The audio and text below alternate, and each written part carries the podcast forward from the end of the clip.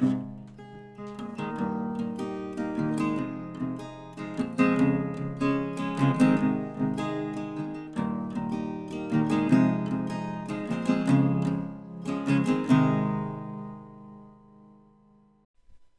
evening, everybody. It's Pastor James here. Just wanted to come to you tonight um, on the Saturday before Easter, before the day our Lord rose, conquered the grave, conquered sin, and restored us once again to our rightful place.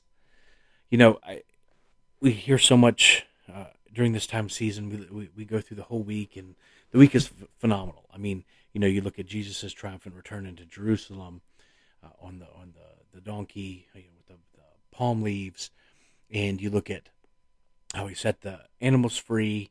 He uh, that were slated for um, sacrifice, and you know, the Last Supper. He the act of washing his disciples' feet, even the one who was going to betray him. All of these acts of service led up to the finality of the crucifixion and resurrection. And we, we celebrate Good Friday because it's it's it's kind of a tongue in cheek expression. Uh, I take it that you know Good Friday, right? What's so good about it? I guess you could really say, but you know, ultimately it's good because that's the act that had to happen to start us coming back to the family, right? And then there's Easter Sunday, obviously, that you know, we celebrate, and it's a huge day, Resurrection Day, where you know the grave was conquered, uh, uh, death lost its sting, and just pretty an amazing day all the way around. But the day we don't talk about much is that interlude day, um, that Holy Saturday, the day before um, Christ ri- ri- was risen, and the day after he was um, pronounced on the cross. And, you know, I often think in, in my quiet times, especially during this time of year, what was it like for the disciples, for his followers, for his faithful that had tagged along with him in all of his adventures and all of his all of his escapades throughout uh, the region at the times. It, it really floors me to think that what could have been going through their minds. You know, we see at the foot of the cross, there's a very limited number of people that are there that are witnessing the death of Jesus. We know Mary, his mother, was there. Mary Magdalene was there. Um, the disciple he loved most was there, who Jesus ended up charging um, Mary as, This is your son now. Woman, look at him. This is your son now. Um, to which that disciple took her into his own home um, as his own mother to care for her because the Lord had, you know, given her him over to say, "This is your mom. You need to take care of her." Um, but there weren't very many others. I mean, you look at Peter. Peter had uh, he was so full of shame that he disappeared. Um, where all the rest of them are, I'm not really sure. They scattered. Um, Judas had killed himself out of uh, guilt and realizing what he had done. But what were these guys doing, guys and women for that matter, doing on that Saturday? You know, I was reading in uh, I was reading through the the four Gospels in Matthew, Mark, Luke, and John.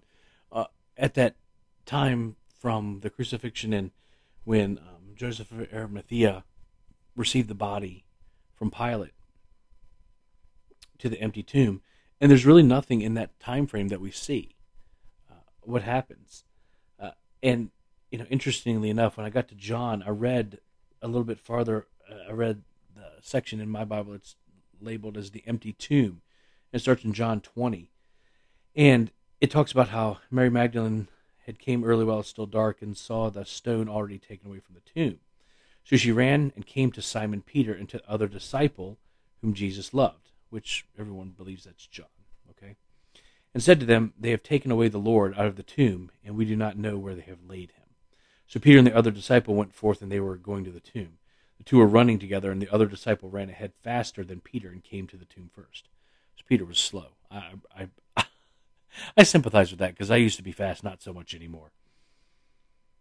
And they realized that he wasn't there, uh, and and you know, Peter looked in and John looked in, and what was really cool was that the face cloth that they had put uh, on Jesus that's that was typical in the time. They put a face cloth over them before they, um, as they prepared them for burial, and it was because the Jewish uh, customs of the time they felt that the soul was in the blood, so they still followed those customs because of that was just the way it was.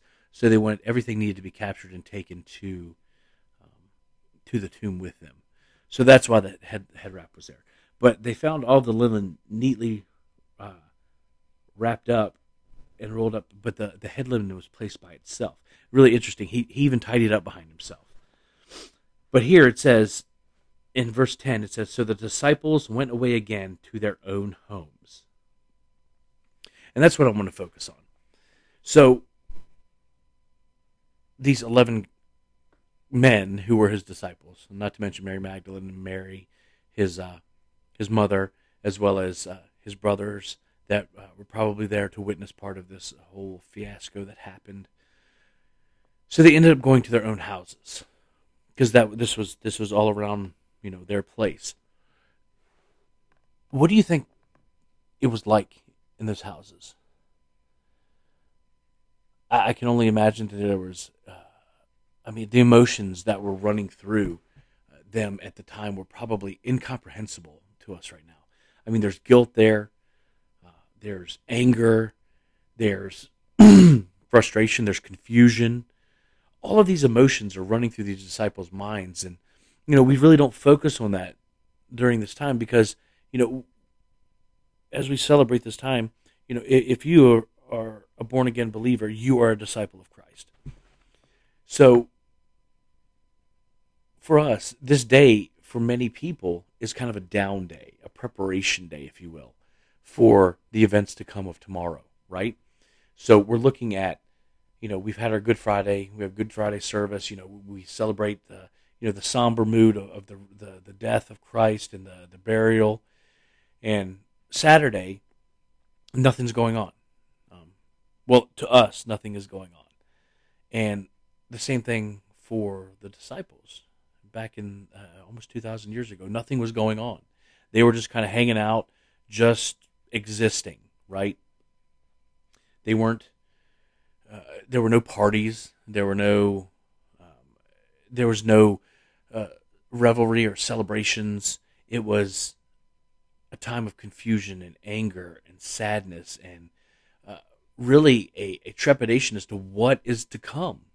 What's going to happen now that our master, our rabbi, our teacher, our Lord is gone? You know, he had already prepared them at the Last Supper that in the upper room that they were that he had to die. He had already he had laid the groundwork. It's not like he was hiding anything from them, right? So he told them, "I have to do this in order to, you know, to make it to make his mission complete." However, there's still unbelief and disbelief in in some of the uh, disciples, the apostles, because they, uh, while they had seen all of the great miracles that had happened, I mean, from the water into wine to the uh, to the healing of the, the blind and the, the lame and the the uh, resurrecting the dead um, between Lazarus and the centurion's you know daughter. And I mean just all these just amazing things that they saw happen. And yet they still doubted. They still had fear. They still had questions because now they were left to their own devices, or so they thought. Um, Jesus had already told them, "I was sending, I will send someone to, you know, comfort." They were going to send the Holy Spirit. You know, He's going to send the Comforter, someone to assist them in their mission. But because they had seen all of these things, their belief at this point was probably in a lot of the things that they could see, not necessarily on what they had learned, what He had taught them, or what you know they their belief was it was the acts that he did you know the knowledge that he imparted in them in that, that brief three and a half year uh, ministry that he had you know it, it's their homes were probably uh, you know I, I, can imagine there probably wasn't much eating. There probably wasn't much discussion or talking. They were probably all just very, you know, contemplative about what the next steps were. You know, they were probably scared because, you know, they knew that Jesus was put to death because he was a rabble rouser, right? He was the one who got people worked up into a, uh, into a frenzy because of the miraculous and amazing things that God could do through us and through specifically through him at the time. And he was a threat. And because these folks were associated with him, they were a threat as well. So they were probably also feared for their lives. Much like Peter when he denied after he was denying Christ the three times, you know, somebody asked him, Aren't you one of his disciples? And he was like, No, I don't know him at all. You know, I can only imagine poor Peter. He was, oh my gosh, could you imagine the the the, the guilty conscience that he had? I mean, it brings a whole new term, uh, a whole new meaning to the term Jewish guilt, right? How bad he was beating himself up about this. You know, so we don't really talk about this day uh, because we don't know what happened. There's not a good record of what happened. But I, I wanted to just come on here and talk to you guys because what does it look like? What does it look like for these, uh, you know, these eleven apostles and you know Mary and uh, Mary Magdalene and what does it look like for them on this day? You know, he told them on the third day he would you know rebuild the temple, uh, but you know he that was told uh, almost as a, as in his typical fashion as a parable because they assumed the temple would be uh, the magnificent structure that they had for places of worship. Um, you know, when he was when he died, when he finally uh, said it is finished and, and died, you know, the six inch massive uh, uh, curtain that hung between the outer and the inner chambers was was rent in two, was torn in two, and you know that that's just not physically poss- possible for somebody to tear it in half, you know, through physical means, through sheer mortal power we just don't have that type of, of strength. Uh, so they could only, I, I, can only believe that they were expecting some sort of miraculous redemption of the temple. Uh, rather, he was the temple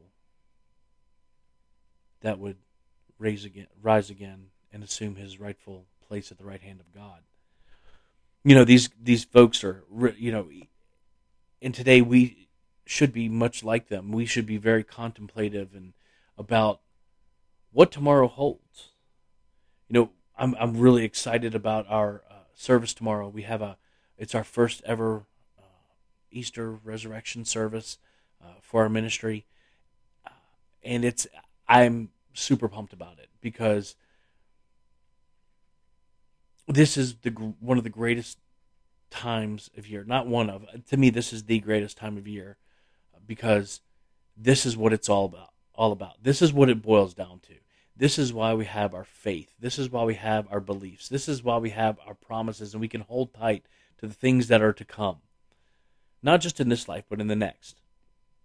You know, as we as we assume our place in heaven, you know, and, and we get to join the saints there and we get to see our Christ face to face. We get to, you know, see those that went before us that spread the gospel. I can't wait to meet Christ and see Billy Graham. Oh my gosh, can't wait to see him and and uh, so many others. You know, all the apostles to to really talk to him about what was it like to experience that. What was it like this day? You know, the day after the burial and before the resurrection. What what was it like for you? I want to challenge you tonight to think about that. Think about what that looks like for them put yourself in in their place. You know, really close your eyes and put yourself back in that time. You know, they were in their simple houses and they were, you know, probably huddled around in candlelight because they were in hiding. Their doors were locked, their windows were closed. They were locked away in their own private hell at that point because they just didn't know what was to come. They had the promise of what was to come, but they didn't have the assurance of what was to come because their faith wasn't that great. You know, like I said, it says in uh, John 20, verse 10 So the disciples went away again to their own homes. So this just tells me that they were already there at their homes, at their individual homes. But Mary was standing outside the tomb weeping, and so as she wept, she stooped and looked into the tomb. The only one left at the tomb was Mary. Pretty amazing when you know these men spent such intimate quality time with Jesus and learned at his feet, saw his miracles, participated in those miracles, the feeding of the 5,000, you know, uh, the storm on the Sea of Galilee when, you know, Jesus walked on water out to them. You know, they were all participatory in these miracles, yet they basically went to hide and sulk and just try to wrap their brains around it when Mary just she just was just there. What does it look like today? You know, are you one that that that doesn't have hope right now? Are you one that doesn't feel loved right now? Do you not know what tomorrow may hold? Do you not know what the next steps will be for you? If that's the case, you're just like these guys and these women were so many years ago. But I'm here to tell you that there's hope because tomorrow there may be pain in the night, but joy comes in the morning because that's the day we celebrate our risen Christ. Not the visage of him, not some uh, uh, uh, symbol of a cross with a, a hanging effigy of Jesus on it. We celebrate the risen Savior, the empty tomb. That is what we celebrate. And while you may feel that there's no hope, you may feel that there's you don't know what your next steps are. Your next step is trust and faith. While I know that our trust and our faith in, you know, our fellow human beings at times can be questioned, can be shaky at best, there's one that you can always lean on, and that's Christ. Because what he said he did. There's no debating. There's no room for error. There's no room for doubt. There's no room for guessing. It was done. You know, a lot of people take the Bible as a work of fiction. It's proven, been proved time and time again to be a historical book. It's a history book. If we can believe the history we're taught in school, then why can we not believe the history that's in this book? It's real. It happened. And our Christ is sitting at the right hand of God, waiting for the time to descend from the clouds and call his faithful to him. And tomorrow we get to celebrate that. But today, just remember, today is not a day of lost hope. It's not a day of faithlessness. It's not a day that we question our beliefs. It's a day of anticipation. It should be a day where we're excited to wake tomorrow and know that Christ defeated the grave. He went to hell. He defeated hell. He put the devil on notice to let him know your time is done. I pray that each of you tomorrow can be in a, a faithful church, a Bible believing church, to just hear the word, hear what it is that we're celebrating, why we have our faith, why we have our assurance of what is to come. Praying for each of you. If there's anything that you ever need from us that we can help you with, that we can join up with you in prayer, reach out to us, uh, email, messenger, Facebook, anywhere. Get a hold of us. We'd love to hook up with you and help in any way we can. Just remember, hope through love. That's what it's all about. Bless you guys. Thanks for tuning in, and we'll talk to you soon.